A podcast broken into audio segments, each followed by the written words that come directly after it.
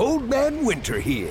If I had it my way, it would stay winter all year long. Short days, wind chill, black ice, and a good polar vortex. Oh, heaven! Wait, is it getting warm in here? Your cold snap is over, Old Man Winter. Spring has arrived. Spring.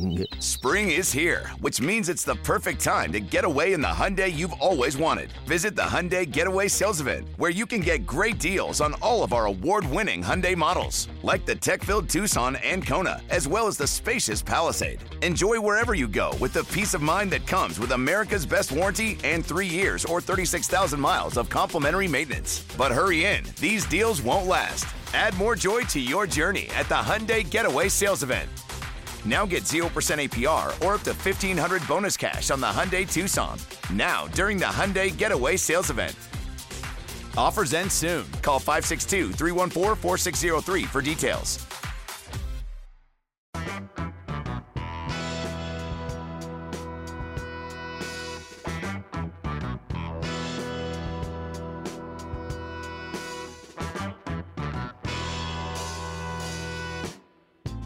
This is the 40 Year Coach Podcast. I'm Adam Stanko.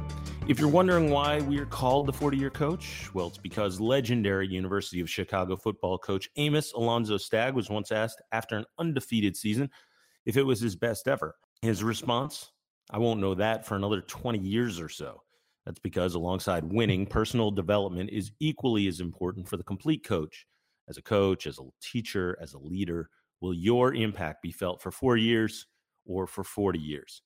If you enjoy this podcast, rate and review on iTunes and subscribe. You don't want to miss some of the guests we have coming up. If you don't have an iPhone, you can always check us out on Spreaker and you can always check us out at the 40yearcoach.com to learn more about what we're doing. Now, time for our guest, Steve Kerr. His old teammates say he's got the Midas touch. Everything he touches turns to gold. He was one of the most important players in the history of the University of Arizona, helping to lead the team to the 88 Final Four. He's the NBA's all time leader in three point field goal percentage and won three rings with the Bulls, two with the Spurs. That's as a player. Went on to become a wildly successful broadcaster and then a part owner and GM for the Suns during some of their glory years. And in just four seasons as a head coach, he's been to the NBA Finals four times, led the Warriors to an NBA record 73 wins, and he's one of only six NBA head coaches with three NBA titles. Steve Kerr, welcome to the 40 Year Coach Podcast. Thanks, Adam. Good to be here.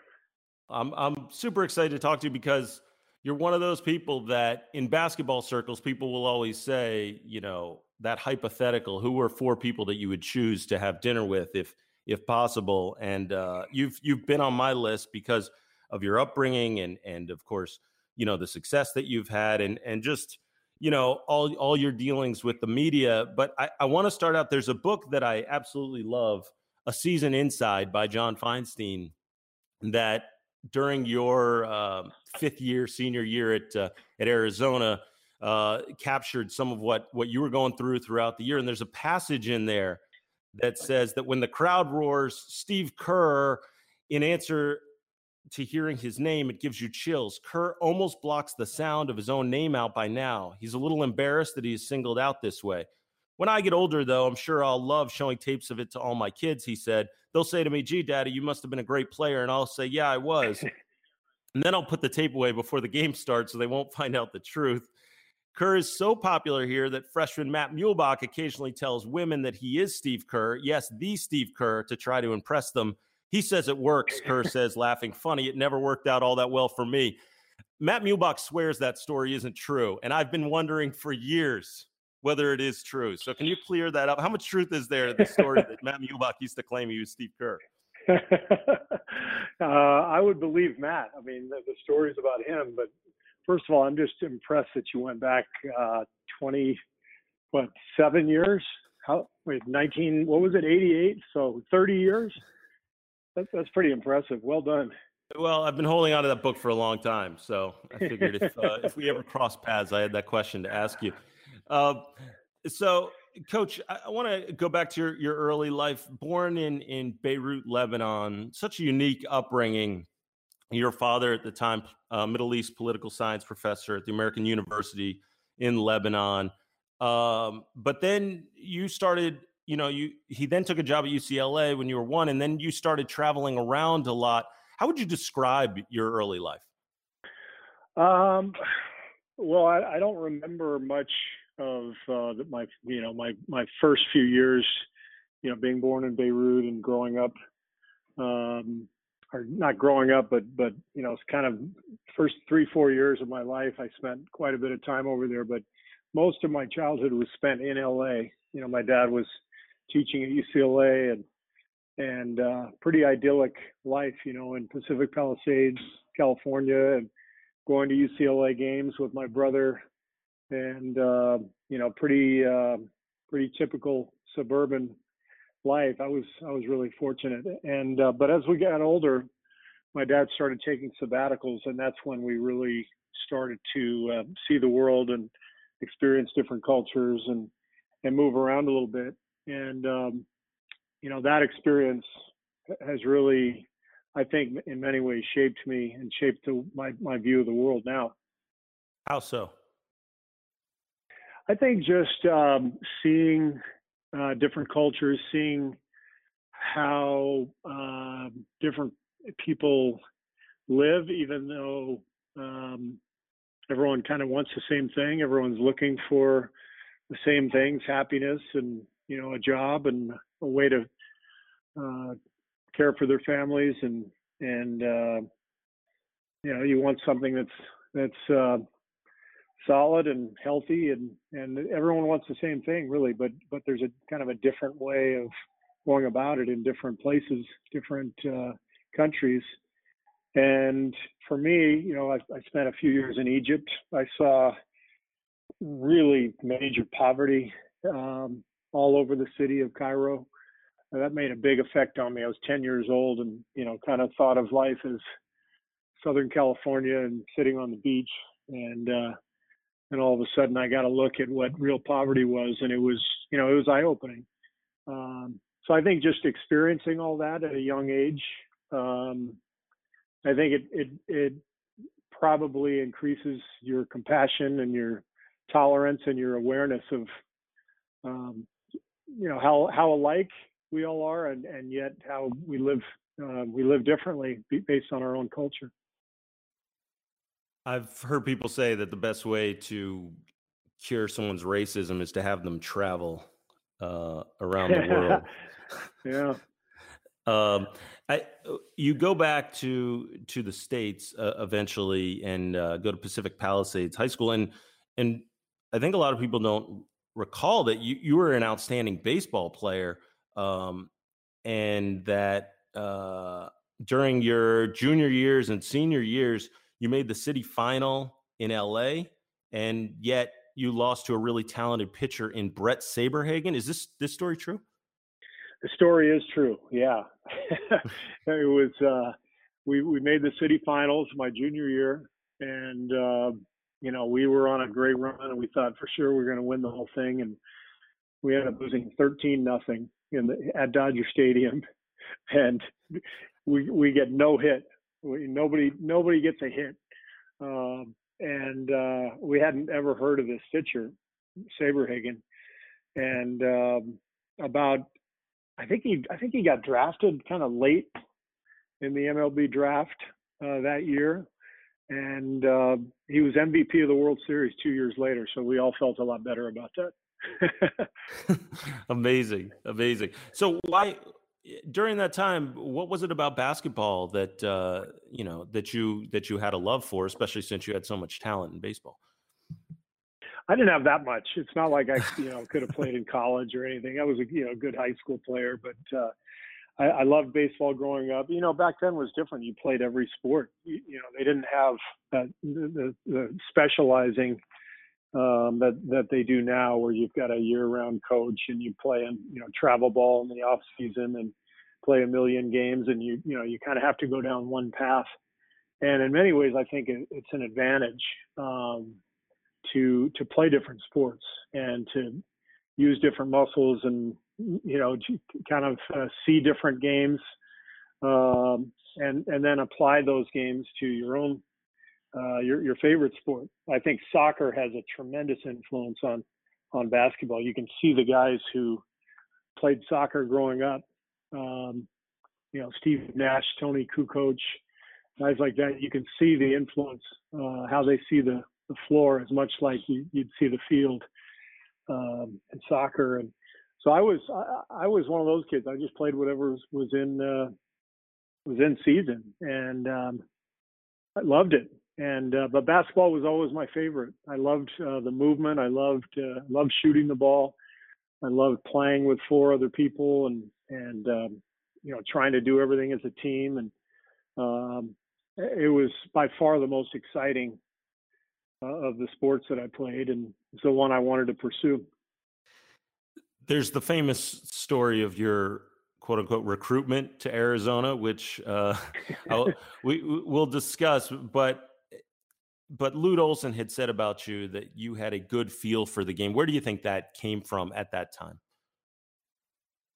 Uh, well, he had a chance to see play after my senior year had finished. Um, he had taken the Arizona job, I think, in March, and so it was kind of after the recruiting period had ended, and um, I didn't have any scholarship offers, so he he traveled to Southern California and watched the summer leagues, and I was playing in the summer leagues, and and I played pretty well, and he so he uh, he gave me a chance, and um, you know took a chance on me, and I, I think uh, I did have a good feel. I just wasn't I wasn't very fast or or strong or athletic, but I could shoot the ball, and I knew knew how to play, and I think he he recognized that at the time there was a quote from uh, from Olson that said you had a good feel, but that you also shot the ball low, um, and that you weren't going to get the shot off in uh, in the Pac-10. So uh, obviously that changed over time. You found a way to to get your your shot off. Um, and the, and the way I, I've always heard the story is that uh, Lute's wife Bobbi had the quote of saying, "You got to be kidding me!" When when Lute took her to come see you play, and that he was going to offer you a chance to come to Arizona. What was that period like for you? well, it was uh, it was frustrating and it was um, it was kind of scary. You know, I wasn't sure. I mean, literally, my senior year ended and I didn't have any offers. I was I had applied to about four or five schools. I was thinking about walking on at um, University of Colorado, uh, UC Santa Barbara, um, I would have gone to Brown if I had been admitted, but I didn't get in. Um, but that was uh, that was an early choice, an, an early possibility. Um, but you know, a few a few schools recruited me. Gonzaga recruited me, and, uh, and then I went up to to Spokane for a visit and played some pickup ball against John Stockton and got absolutely destroyed. And the coaches said, uh, "You know what? We'll we'll pass, uh, but thanks anyway." so, you know, I, I felt like I was close, but I just wasn't quite good enough to uh, to get a scholarship, and so it was very frustrating. And I really didn't know what was going to happen or what I was going to do. Um, but it all obviously worked out um, when I got my chance that summer when Coach Olson offered me the scholarship. At that time, was that a um, affirmation of something you understood about being able to play at that at that level? No, not at all. Not at all. It was, uh, my God, I can't believe my good fortune. You know, I, I was, I was very practical. You know, I knew exactly what had happened. I mean, he takes the job, Lute takes the job in uh, March, and the team the year before Arizona was four and twenty-four. Um, so they were a mess, and um, you know he had to purge like five guys off the roster and he didn't have many options. So more than anything, it was it was like, all right, I've got this incredible opportunity, but you know, I, I hope I don't blow it. You know, and and I knew I knew it was going to be really tough. I knew I was in for uh, for a, a huge challenge athletically, and uh, so I didn't I didn't really have any uh, false hopes of going in there and and you know playing right away or anything like that. I just wanted to get better and be able to hold my own. We all know now about the Lute Olson and his his legacy and and uh, what he built at at Arizona. But at that time, as you talk about, as you guys are overcoming that, you know, four win start, um, prior and you know struggling in the league and all those things. Uh, what was it early on that you noticed about his his ability to coach that might have might have stood out and felt really different? Well, he was um, he was incredibly passionate and organized, and we had these detailed practices. You know, I, I was a John Wooden disciple. I grew up a UCLA ball boy and and went to John Wooden's camps, and you know, so I was really well drilled when I was a kid, and I, you know, we got to I got to Arizona and we right away we're having these three hour practices where we're going over everything. You know, we're going over uh, every little detail, and you know, he didn't mess around. I mean, he knew the job that was facing him, and uh, so we worked so hard, and uh, and he did not let us skip any steps. He was suspending guys uh, occasionally for you know, missing curfew or being a little late for practice. I mean, he he was trying to clean the whole thing up, and uh, it was incredible just to watch him at work and watch uh, how detailed he was. And uh, he got that thing going so fast; it was incredible. Second year, my second year, um, we made the NCAA tournament. You know, t- two years after going four and 24, uh, we, we made the NCAA tournament, and uh, so literally just took him uh, took him a year, about a year and a half to to build the program. It was amazing. How much of what he instilled in those those practice plans and the pace that you played with? I've heard oftentimes that you guys would work on fundamentals for the first half of practice, and then you turn into UNLV running Rebels the the second half. Mm-hmm. How, how, much of what he implemented in those practices do you still use today? Oh, you can ask our, our guys with the Warriors. We we literally have a drill we call the Lute Olson drill and uh, you know we've got um, it's like a three on two uh, or it's like a, um, a transition drill that you know turns into um, kind of a, a, defensive drill. And We used to do it at Arizona, and and we do it throughout training camp. We do it periodically during the year, and um, it's uh, yeah something that um, we we do quite a bit of, and um, you know, I've I've taken a lot from from Lute. I've taken a lot from Tex Winter, Phil Jackson, Gregg Popovich. It's kind of everybody I've learned from. Our practice is uh, really just a uh, kind of a blend of all these different different uh, philosophies and and concepts. In January of '84, um, everyone knows the the story about your father being assassinated. He was then president of that American University in Beirut. Uh, what what I'm curious about is after after you find out the news, I'm curious because I know a lot of coaches have have gone through this where where their players are dealing with tragedy. Um, you know whether whether it be at home or with friends or or what have you. Um, what is it that the coaching staff did to help support you during during that time?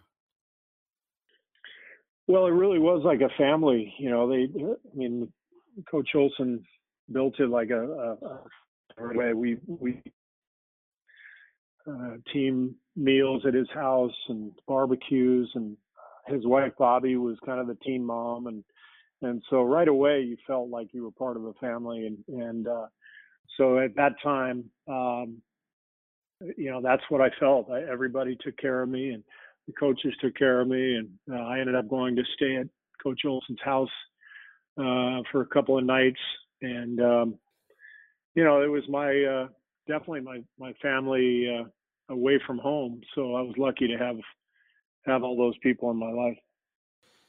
In as you're progressing there at Arizona, then um, you know people think about that that fifth year senior season that the team that goes 35 and 3 but in 86 you're playing for the united states team that was loaded uh, sean elliott david robinson Rony seikaly uh, kenny smith um, lute's coaching the team and you suffer a knee injury in the semifinals. I'm curious as to what you what you remember about that specific day and and where you thought your future was going to go from there well, uh, more than anything, that experience was sort of when I realized I I actually could compete mm.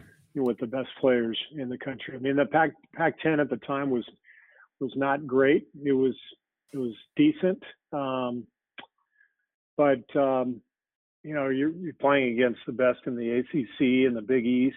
Um, you know, Muggsy Bogues was out there hounding me full court, and you know Tommy Amaker from Duke, and you had all these All Americans, and and uh, and it was it was it was an awesome experience, and um, I had a really good run, played well for the team. I was in the rotation, kind of like the first guard off the bench, and and then uh, tore my ACL in the in the semis and against Brazil, and um, at that point I didn't really know you know what was going to happen, but uh, I had uh, the team doctor there was was telling me that some people don't come back from that injury, but you know, immediately upon return uh, to to Tucson, the, uh, there was an orthopedic surgeon there named Kim Houston who who told me, you know, we're going to fix this and you're going to be fine and you're going to play again next year. You're you know you're you're going to have to take a year off, but you're going to rehab it and you'll be better than ever.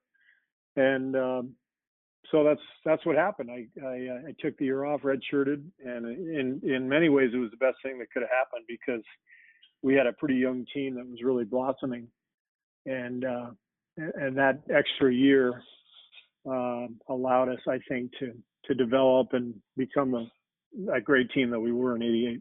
It's pretty remarkable that Sean Elliott and yourself were on that team, and and both of you guys made recoveries that at the time was thought to be you know unfathomable that unfathomable that you'd reach the level of play you did after after suffering those those injuries. The other thing that I've always found interesting was that team went on to beat a Russian team that Pete Newell said was the greatest Russian team that that they ever had. So um, pretty pretty talented squad you're playing on, and obviously significant that that you were in that that rotation. How much did your game change when you when you returned from injury? Uh, not much, to be honest with you. It's not like I was doing much slashing and leaping beforehand anyway. So uh, I was just uh, pretty much the same player. I just took some time um, over the summer. You know, it's, it was I, I, the injury happened in July of '86, uh, and so by the time the season started in '87, it was you know 15 months later or so.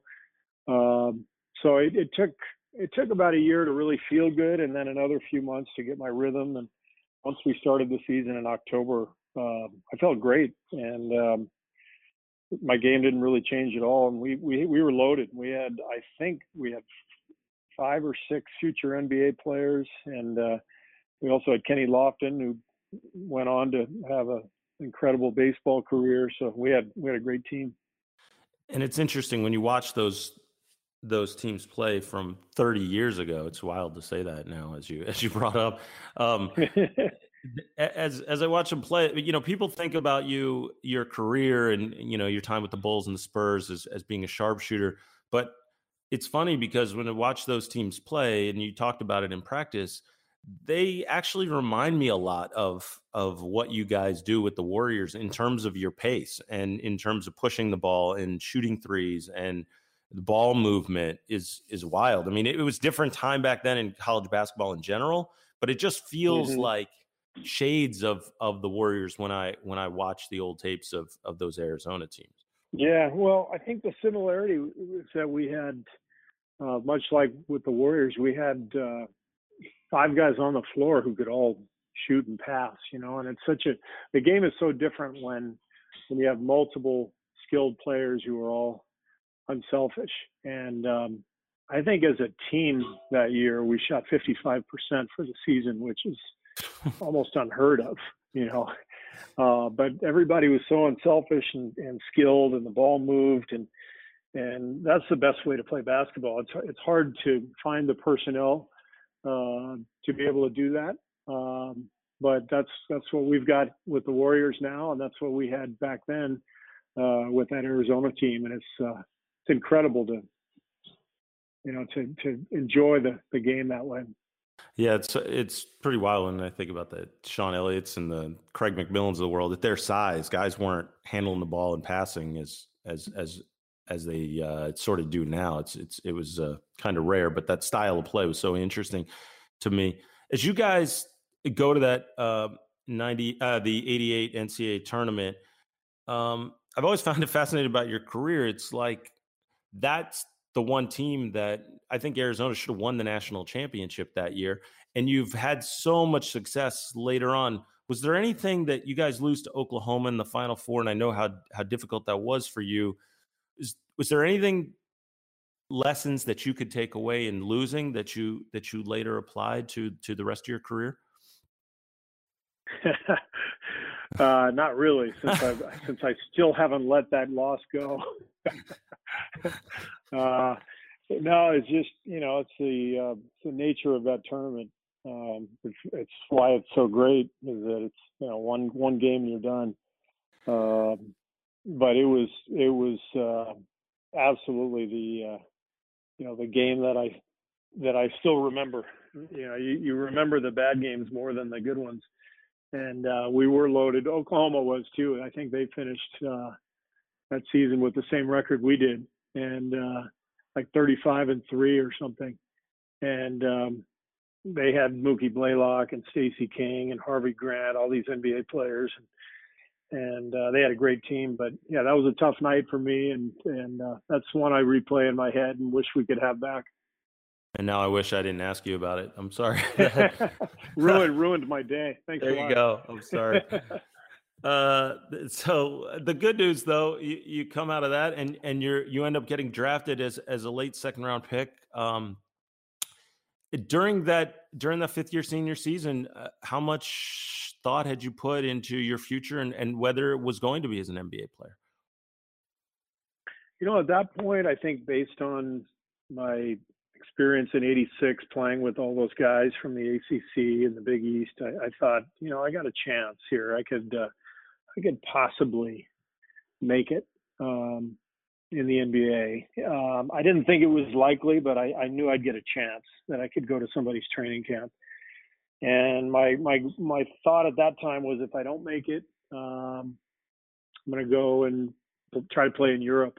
And uh, so I had had designs on uh, a professional career. I just wasn't sure exactly how it would unfold, and it, it turned out perfectly that Phoenix drafted me. It was a little bit of a hometown favor, I think. You know, Phoenix was trying to to uh, always trying to get the attention of Tucson. You know, the Suns uh, have never really uh, grabbed Tucson's attention, and uh, I think they were they're trying to get a little interest from Tucson, and it was a little bit of a, like I said, a hometown favor. But uh, it's a great experience to be there, and they kept me around for the year and helped me get started. The, the same way they did with DeAndre Ayton, right? I mean, same thing. Very similar, yeah. what are your memories of draft day? Oh, it was so different back then. They they only televised the first round, um, and I was pretty sure I wasn't going in the first round. You know, I I was I remember watching late in the first, thinking, you know, just maybe I could get picked here late in the first, and uh, but I wasn't. As soon as the first round ended, I was just at my mom's house in the Palisades, and um, I got a phone call from a reporter telling me that the Suns had taken me. This was a couple hours after the, the, the draft ended, I think. Just showing you how old I am. You know, no internet, no televised second round or anything. And so a reporter gave me the news, and uh, I was I was pretty excited. It's awesome. It's awesome memory. Uh, you know, it's funny. People talk about you playing for, and you just mentioned, I mean, Tex Winter and Phil Jackson and Gregg Popovich, but you played for Cotton Fitzsimmons too, and, and Lenny Wilkens, yeah. um, two outstanding coaches that I think a lot of young people today don't don't realize the impact that they had in the game. Um, when you first get to the Suns, what what um, what was it about Cotton Fitzsimmons that stood out to you? Well, he was so different from Lute. Um, he was uh, his nickname was like the riverboat gambler. You know, he was uh, he was from Missouri. He had this thick Southern accent. He had this great sense of humor. He was aggressive. Um, he wanted his teams to play fast, and everything was just up tempo, fun, um, wisecracks. Uh, he was a real character, and uh, he turned that team around quickly too. Uh, that team made the conference finals against the Lakers, I think, a year after winning about 28 games. So uh, that was Kevin Johnson, Dan Majerle, uh, Tom Chambers, Jeff Hornacek, a lot of good, a lot of really good players. And uh, but Cotton was was a great coach, and I think more than anything, what I remembered thinking was, you know, you, every coach is is so unique and different based on his own personality, and Cotton was was authentic, and uh, everyone loved to be around him. When you move on to the Cavs and you're playing for for Lenny Wilkens, uh, you actually started 20 games when Craig Ehlo was hurt, and you had a chance to guard Jordan. Um, how'd that experience go? that was really when my career got started. You know, the the Suns gave me a chance uh, to hang around the league, but I never really played much. Uh, the Cavs gave me a, a shot to play, and that that first year with them gave me an idea that I could actually do this and make it in the league.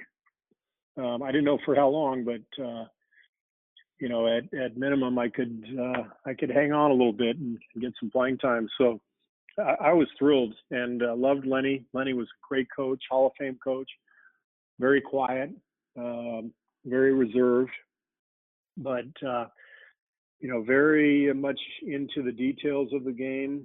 And we only had a handful of plays. We, we he was, I think he he enjoyed uh, keeping things simple um, in terms of the menu, but making sure that uh, we we executed really well. You know, the, the few things that we did run, and we had a we had a great team: Larry Nance, Brad Daugherty, Mark Price, and uh, that's it was kind of a theme of, of my career. I kept getting lucky and going to great teams, and uh, it's a lot easier to find a role on great teams than on bad ones. You know, bad ones, you, there's there's no such thing as a role player on a bad team.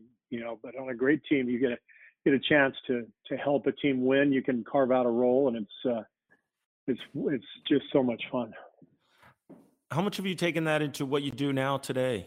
Also, uh, the idea of understanding where you can make a role player fit into to your rotation. And the reason that I that I ask that is, you know, um, I think the one thing that I've so admired watching from afar, you you coach the Warriors, is you know you get the accolades for you know, uh, you see Steph Curry out there and and uh, you know the three point percentage that he's got, or we see you know what Kevin Durant's been able to do, and and how I think you've gotten a lot of credit for the chemistry, uh, you know, and making guys fit into the rotation. But what I found interesting is how you implement rookies and try to get them minutes during the year, and you know, guys like Quinn Cook who have shown significant talent, you know, in in the G League, all of a sudden you know, and, and certainly at Duke, like you're finding a place to to get them in. So how much of your own career, I guess, did you do you then look at role players sort of differently and, and trying to find a way to to build their confidence? Yeah, a lot of that is my experience. You know, I, I played 15 years and and only maybe seven or eight of the years was I in the rotation of teams I played on, and the other seven or eight I was kind of you know 11th, 12th man, and uh, you know, it, when you're the 12th man and you never get in, you, you don't even feel like you're on the team sometimes.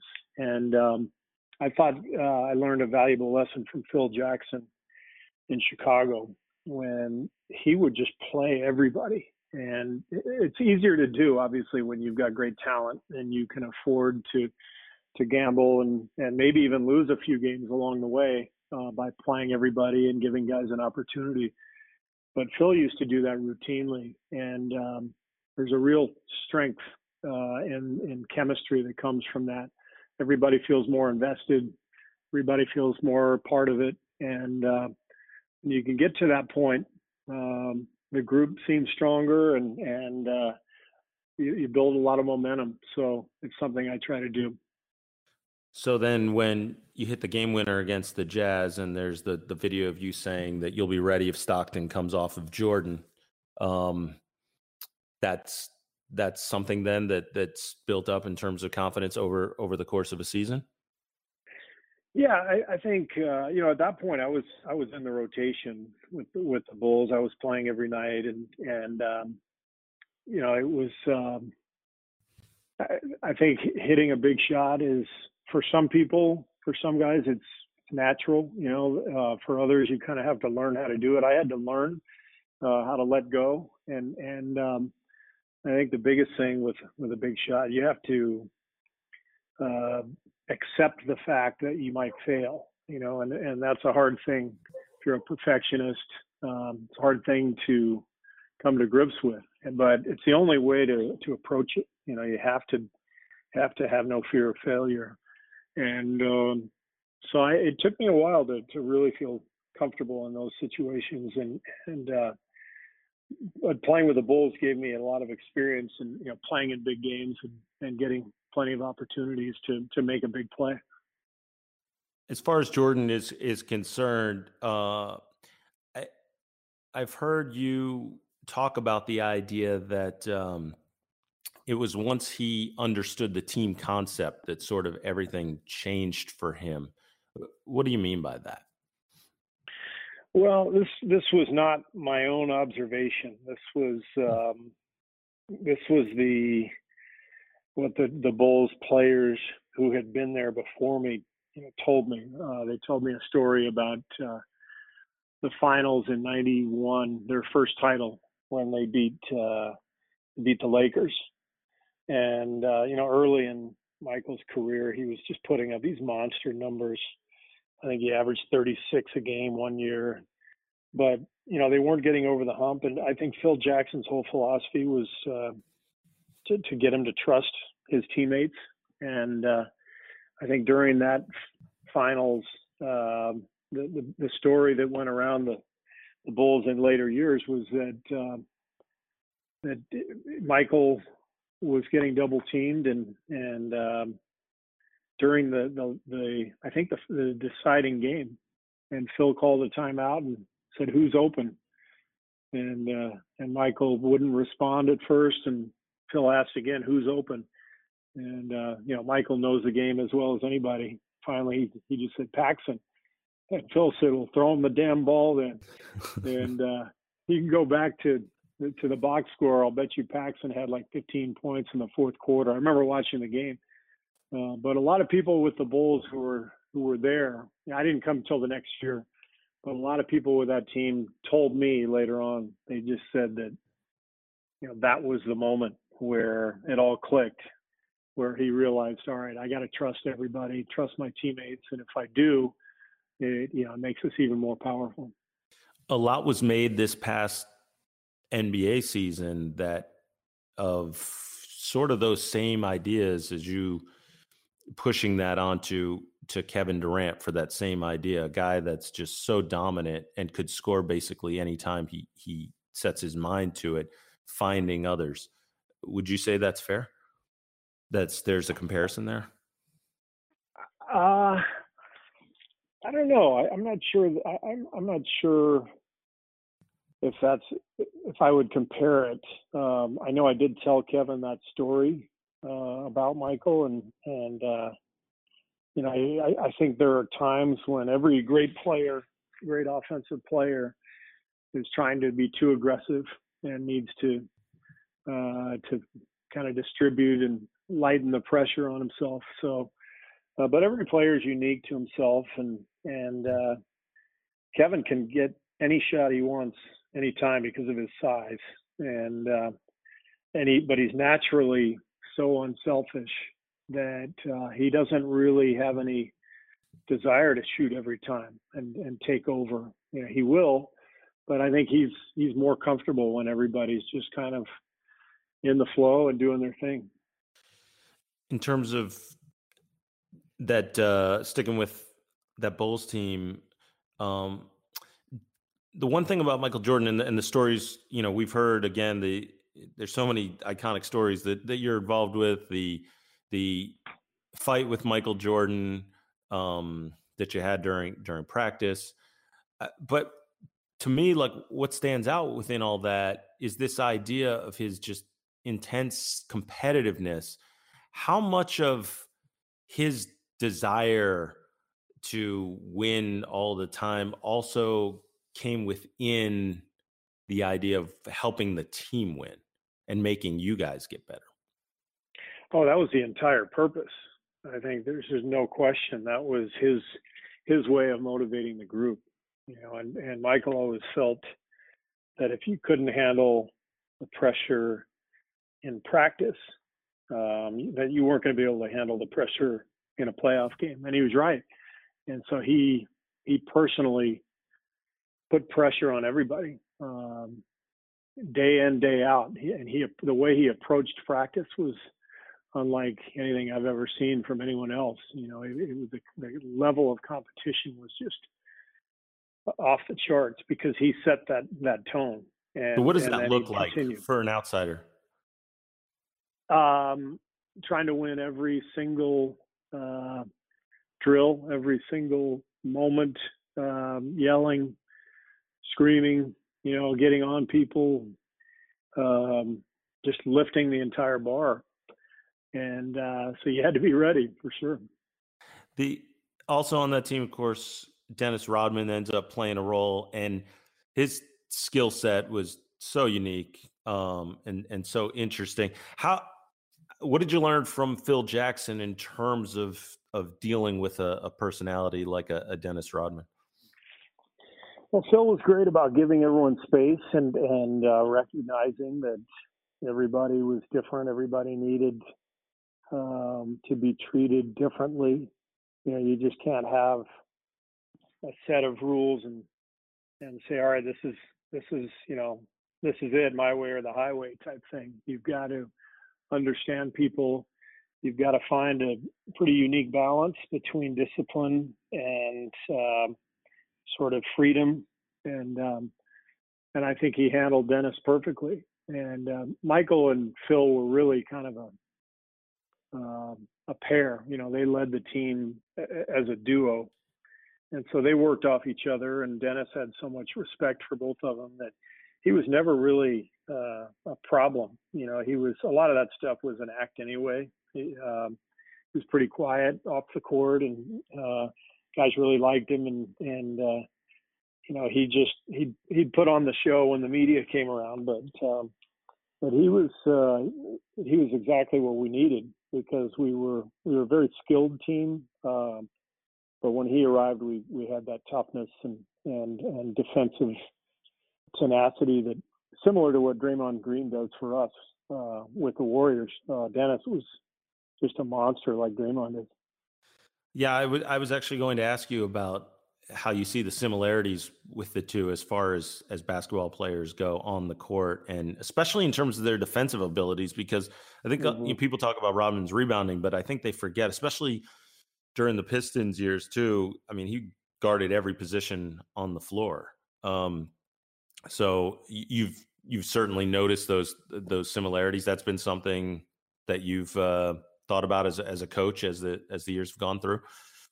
Oh yeah, yeah, very similar. Um, the game is much different now. You know, the the rules are different. Uh, there aren't many low post aircraft carrier guys who dominate games like Shaq and Tim Duncan and Patrick Ewing and Hakeem those guys don't really exist anymore. So it's almost all uh, defensive versatility, you know, guarding six, seven wings and then guarding six foot point guards and then, you know, s- switching back and forth between all that stuff.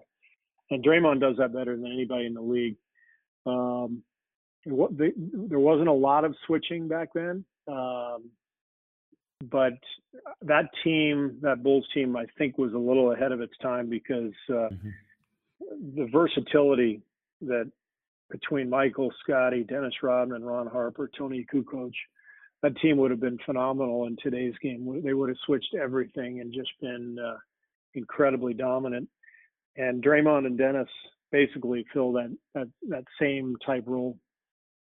When I talk to NBA players, they they always bring up the point they feel like fans miss, and that is great organizations function differently from the top to the bottom um, than than organizations that that struggle, and it's it's consistent. And so when you look at a you know when you go to a Spurs practice or you know at their workout facility or what have you, things just just run differently. What was it about the Bulls that during that run, other than Phil and Michael, that that was that was the reason that there was so much success there at that time?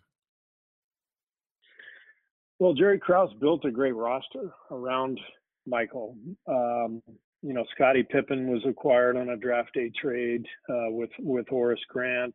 Um, you had uh, multiple role players who came in um, over the years who of really uh, played a big, you know, big role in the success of the team. But the, the, the important thing to know really is that everything, even the, the best organizations, everything is built around that transcendent superstar player. And when I say transcendent, I mean he transcends, um, not you know the the game itself, and and is a culture setter. And the coach obviously helps, um, but if you don't have, you know, Michael Jordan, if you don't have Steph Curry, Kevin Durant, if you don't have Scottie Pippen, you know, Tim Duncan, um, doesn't matter if you're Red Auerbach or Gregg, you know, Gregg Popovich. I mean, you just it, doesn't work. You have to have talent, but you, but that talent has to build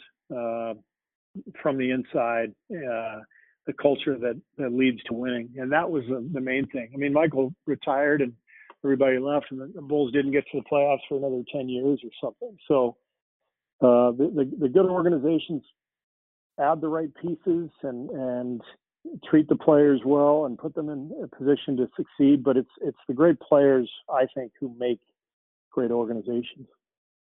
In regards to that greatness, I mean, now the talk with you know people want to say that LeBron James is a better player than than Michael Jordan was, and what have you. Not worried about getting into that, and you know, unless you want to answer for people. But I, but my bigger thing is, I'm curious as to is, is there a, a, a sh- story that you can share that sheds light on just how great Michael Jordan was um, as someone who played alongside him? Oh gosh, I mean, it, it was every single night that that you you witnessed his greatness. He he had such a, a dominant presence on the floor, even in a league filled with superstar players and you know the world's best athletes. He was so much the alpha in the gym. And I think teams were scared of him. I think referees were afraid of him. I think everybody was afraid of him.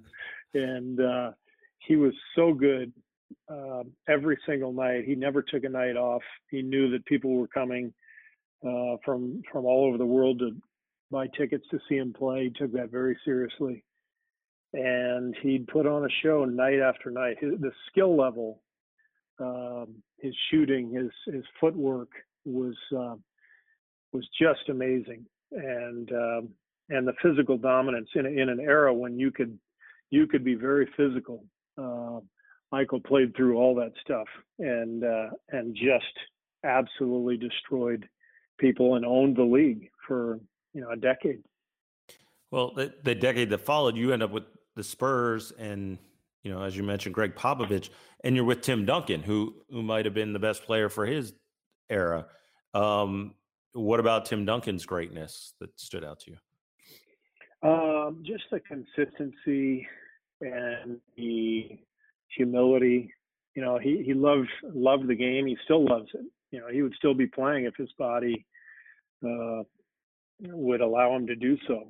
Um, he absolutely uh, loved practice, loved the camaraderie, never never tooted his own horn never really wanted much to do with commercials or endorsements or anything like that and had the ultimate respect from his teammates um, as a result of the way he conducted himself every day. And uh, he, Steph Curry reminds me a lot of Tim. You know Steph's more playful and and uh, more joyful. He, he expresses his joy more so than Tim but very similar combination of humility and and um, and love for the game and and confidence in in his in himself. And it's a great powerful combination. It's really interesting. Um, when when your career uh, came to a close, how much thought was put into going into coaching as opposed to what you ended up doing, broadcasting, and and then eventually becoming a GM? I think I knew I wanted to coach at some point, but my kids, uh, when I retired in 2003, my kids were like nine and nine, seven, and four, or something like that. So I, you know, I, I really didn't feel like uh, I wanted to be away uh, for that long. I was I was ready to do something that allowed me to stay home a lot more, and and uh, TV was perfect. You know, um, TNT gave me the opportunity right away to uh, to do to do games once a week with Marv Albert, and that was an incredible opportunity. It was so much fun, and um, absolutely loved that that time in my life because I was I was home a lot, but still able to stay in the game and and uh, travel just enough, but not too much, and uh, and be part of everything. How much were you able to learn about the game watching as a broadcaster? I think uh, the best part uh, of being a broadcaster in terms of helping me prepare to coach was was the the brief visit we would have before every game with the opposing coaches. So you know you you do a game, you sit down with each coach for five ten minutes just to just to get some inside scoop to help you with the broadcast. Uh, I learned so much in those meetings. Some some coaches were more revealing than others, but they were all really gracious with their time, and um, it was uh, it's you know that's where you really kind of got a, a look behind the curtain, so to speak, and um, and I started taking notes um, pretty early on in my uh, broadcasting days with an eye on coaching, and I started keeping files on you know things I liked, things I didn't like, uh, things that I wanted to uh, employ if I coached, and if I had an eye on it, I just wanted to wait for um, the right time. Well, the the one thing about after your broadcasting career comes to a close, you end up with, with the Suns, and that's where your association with Rick Welts comes into play and you know just gets into the Hall of Fame. Um, and you've been talking about how great that is and, and wrote about him. Uh, what kind of impact has, has Rick Welts had on you and on on the NBA? Yeah, working with Rick was one of the best parts of uh, my tenure in, in Phoenix. I was there three years as GM, and and um, Rick was team president, so we worked pretty closely together and uh, he's just uh, one of those guys you just want to be around. He's got this great energy and uh, instills a, um, a sense of camaraderie in the group, and and uh, everybody in the organization loved him. And um, when he went to Golden State from Phoenix, I, I went back to TV after those three years at Phoenix, and when he went to Golden State, you know, a couple years later. Um, I I knew they were on the right track because they were hiring really good people across the board, and uh, so it made uh, this Warriors job that that much more enticing when it did open up. Um, as far as the Warriors are concerned, obviously there was a lot of talk about what your decision was going to be, and and you know whether you'd go to Golden State. There's where you're going to go to the Knicks. It, what was it about the Warriors and their future I mean, we see it now and it seems obvious, but but at that time, what was it about the organization that, that, that had you so interested? Well, some of it is obvious. I mean, you, know, all you had to do was watch them play. It's very rare that a 50 win uh, team uh, opens up in terms of the head coaching position. And uh, I had watched them, you know, Steph Curry, Klay Thompson. I'd watch these guys light it up. In the playoffs and and they were young and they, they looked like they were just getting ready to to win big. So uh, that was that was the obvious part. You know talent is everything as a coach and and uh, so that was the easy part. But the the maybe the part that wasn't as obvious to everybody uh, but but was important to me was you know, every time I went to Golden State as a player um, I could feel this great energy uh, in the crowd and, and, as a broadcaster. Um, the, the, the the crowd at Oracle over the years just blew me away. The, the energy, uh, the the passion for the game, um, and and this was at a time when the Warriors were pretty lousy, you know. But you'd come in as an opponent and you'd feel this this electricity in the building, and you know that's that's so important uh, to play in front of fans who love the game like that. It, it adds so much to uh, what you're trying to accomplish, and uh, so that was a big factor. Um, and not to mention living in the Bay Area and, and uh, staying in California. But um, I've always loved the Bay. I always loved playing against the Warriors and doing their games here as a broadcaster. And so this was uh, pretty much a no-brainer when it all came down to it.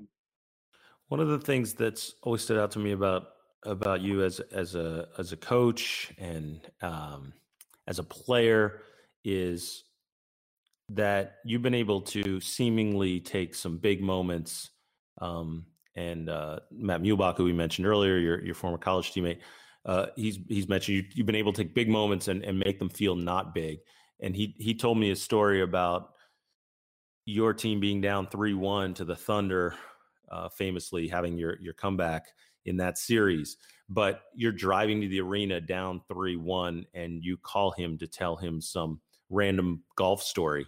And and Matt Matt called me after this and says you won't believe this. I just got off the phone with Kerr, and he, you know how much pressure he's under, and he's calling me to tell me about some golf story. So I, was just curious to ask, you know, how do you do that? How do you take these moments that to the rest of the world feel just monumental and and um, at least somehow fake it, if nothing else? Uh, you know, it's a good question. I, I don't really know. Uh, I, I, think it's um, maybe perspective. You know, um, you know, we all want to win like crazy, and you know, moments seem seem huge and all that, but um, it, it, you just you know it's a game in the end, and and uh, you play better if you're loose and relaxed, and um, I think I think you have to you have to be that way. You got to feel that way in order for your team to feel that, and for them to be loose and relaxed, um, they need to feel that atmosphere with the team. And so we try to not take, not let uh, things, you know, get get too serious and too feel too critical and all that stuff. So I don't know. I mean, it's uh, just feels right. it makes it makes sense. We, um, you've talked about the how that the part of the fun for you in coaching is you know melding all these different personalities together and it's interesting to me because you know phil jackson famously did that with the bulls and then gregg popovich famously from almost an international perspective did that with with the spurs. And and uh, sean elliott had told me on a, on a, a podcast long ago that you know Popovich was great at taking guys out to dinner and and uh, you know telling them about the escargot and and uh, the wine and mm-hmm. and all that. Uh, what is it that that you've done to you know try to bring all these really fascinating, interesting personalities together on on the Warriors? Uh, you know, the, both Phil and Pop impacted me in a big way in that regard. Just trying to to change the subject away from basketball sometimes. You know, bring in interesting guest speakers, uh, maybe taking the team to a movie, maybe uh, you know having a ping pong tournament, or you know doing something totally random and different. Uh, and and I think just the conversation every day. Um, you know, you, you talk with the group, but you also get to know the individuals and uh, you communicate with them daily you get to know their families you get to know what they what they love uh, what they're interested in and i think keeping it different is one of the keys. It's it's what makes pop and phil pretty unique and different and uh, you know i think we all have to be authentic to ourselves but uh, I think that the NBA season is such a grind and such a long haul that you, you've got to you've got to change things up and and uh, you know keep it interesting if you can. As far as this current roster is concerned, I mean, obviously, we everyone knows Steph Curry and Klay Thompson, just the records they broke in and, and their success as, as shooters. Kevin Durant, you know, one of the best shooters in the league history. Never mind for a guy that's you know over, you know, six eight. I mean, uh, anyone at that size. I mean, certainly the, the, the list is very short. I mean, it's Larry Bird, it's you know Dirk and and and uh, and KD. You have some of the greatest shooters of all time on on your roster. Um, in what ways have you been able to relate as a guy that is is also one of the best shooters in in NBA history? In what ways have you been able to connect with those guys about just the art of shooting, the craft of shooting, the mindset? Uh, what ways have you guys been able to have that connection? You know, there's all, there's almost none of that, to be honest with you, mm. um, because I, I think you know, I was sort of a marginal player. These guys are all superstars. I think it's very different. I, I connect much better with um, with the reserve because I can um, I can remember what it's like to be a reserve. I, I'll never know what it's like to be a superstar to have that kind of pressure. The shooting part, that's you know, I don't ever talk to uh, Steph or Klay or KD about their uh, their form. I mean, they're such great shooters already. Uh, I, I, maybe once a year I might mention something to one of them about a maybe a little tip if if I see something. But they're they're all such great players, such great shooters. Um, I, I don't really have to say much of anything, uh, and I definitely don't mention my own career because it's nowhere close to theirs. The how about the role that uh, Bruce Fraser plays? I know you know former Arizona teammate of yours. He goes by Q um, and people see him as the uh, as the uh, gray haired man with the with the beard, you know, uh, working with uh, Steph and and Klay pregame and um, giving them passes. From what I've understood, that he's he's played a big role just in terms of um, you know keeping those guys in a great mental state. Yeah, he he's done a great job. Uh, most interesting man in the world, we call him. kind of kind of looks like the Dos Equis guy, but uh, yeah, he's uh, he, he works closely with uh, with Steph and KD. Um, you know, he's a little bit of a uh, horse whisperer. You know, he's uh, he, he keeps guys loose and keeps them ready. Um, he's worked pretty closely with Steve Nash over the years and developed uh, some some routines and, and workouts that, that, Steve used when he was playing. Steve's a, a consultant of ours, and, and so um, there's been a lot of uh, a lot of really good stuff that's sort of translated from Steve through Q to to Steph and KD, and um, it's fun to watch them all work together. Steve will come up occasionally and work with our guys too, and and Q has been great. He's uh, he's just got away with people and and uh, a way of keeping things fun and loose and um, just enjoying the whole process. Um, can you uh, take me through the day when you found out that you guys were signing DeMarcus Cousins? Yeah, I was actually uh, in San Diego, um, where our, our, kind of our home base is, our family home base. And we spend a couple months in the summer there. And we, I was driving up to LA to meet Bob Myers, our GM. Uh, we were going to meet with a, a, free agent in LA, and uh, Bob called me on the drive up, and he said, uh, "said Well, um, slight change in plans. We're still going to meet with the free agent, but uh, after that, we're going to talk to Demarcus Cousins." agent because he wants to come play for us and I was I was like, excuse me. it, it, was totally out of the blue. I mean, you know, we we we only had the, our the mini mid level exception five and a half million, and you know he was a twenty million dollar player last year, so we didn't see that one coming. But um, it all worked out, and uh, we spent the whole day uh, calling our our players, our key players, you know, asking their opinion, uh, talking about um, talking to Demarcus, you know, asking him questions, how he thought he'd fit in, um, kind of going back and forth between uh, his agent, him. He wasn't there in LA, so we were getting Demarcus on the phone.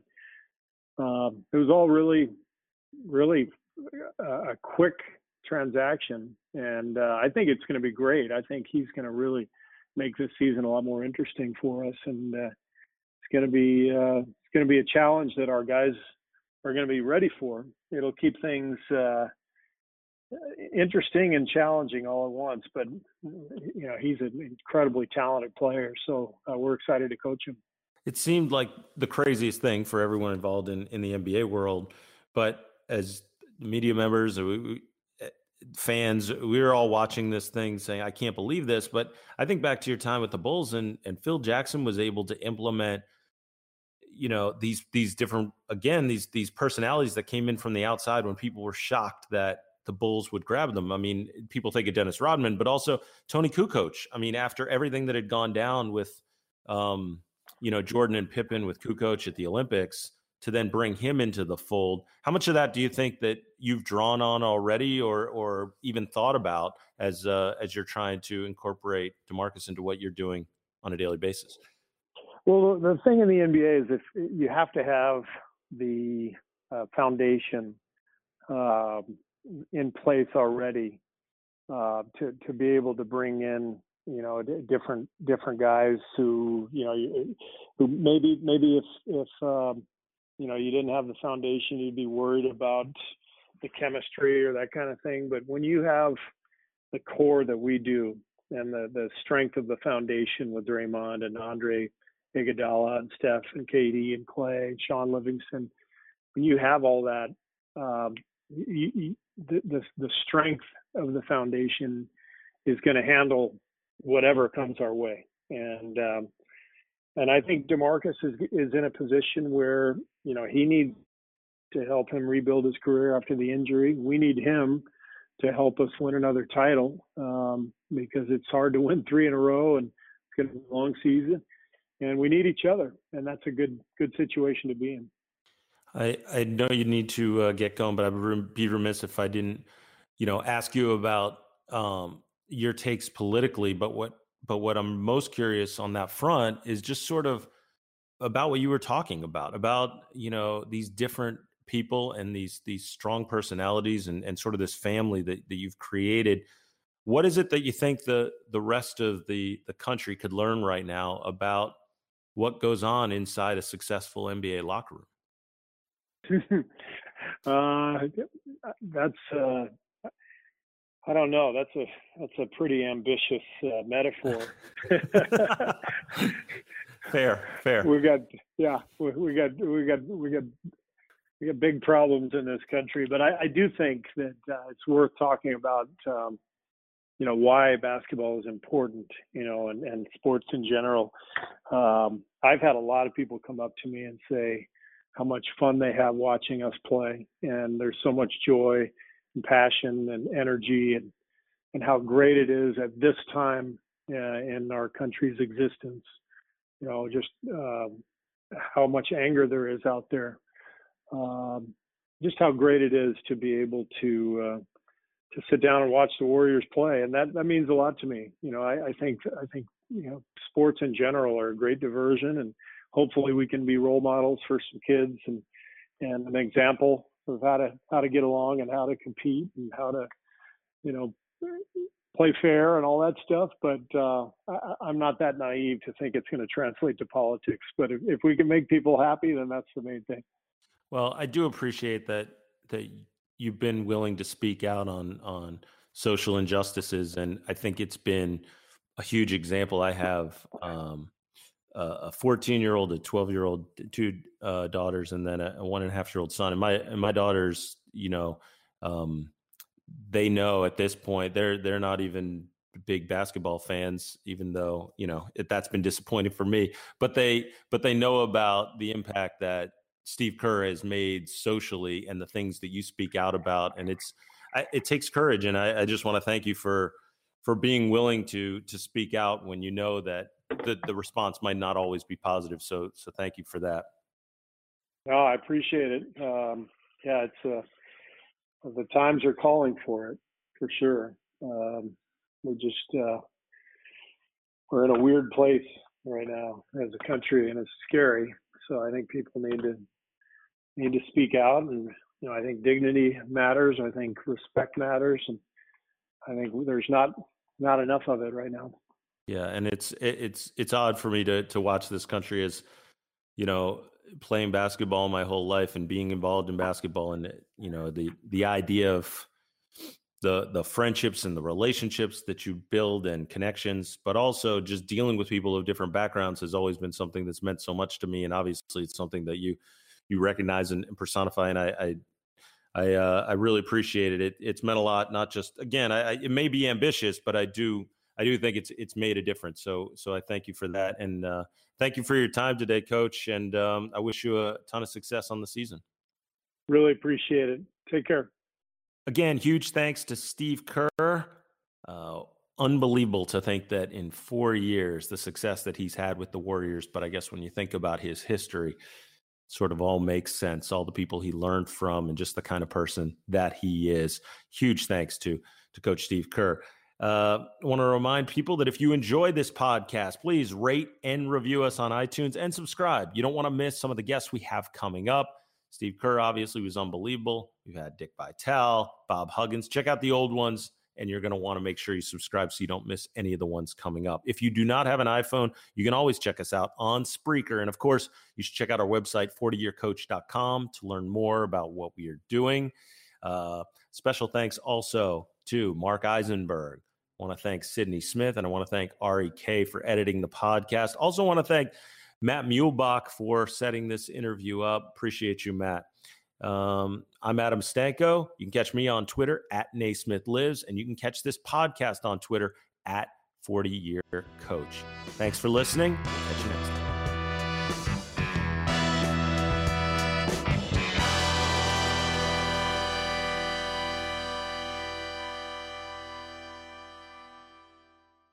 Old Man Winter here. If I had it my way, it would stay winter all year long. Short days, wind chill, black ice, and a good polar vortex. Oh, heaven! Wait, is it getting warm in here? Your cold snap is over, Old Man Winter. Spring has arrived. Spring. Spring is here, which means it's the perfect time to get away in the Hyundai you've always wanted. Visit the Hyundai Getaway Sales Event, where you can get great deals on all of our award-winning Hyundai models, like the tech-filled Tucson and Kona, as well as the spacious Palisade. Enjoy wherever you go with the peace of mind that comes with America's best warranty and three years or 36,000 miles of complimentary maintenance. But hurry in, these deals won't last. Add more joy to your journey at the Hyundai Getaway Sales Event. Now get 0% APR or up to 1500 bonus cash on the Hyundai Tucson. Now, during the Hyundai Getaway Sales Event.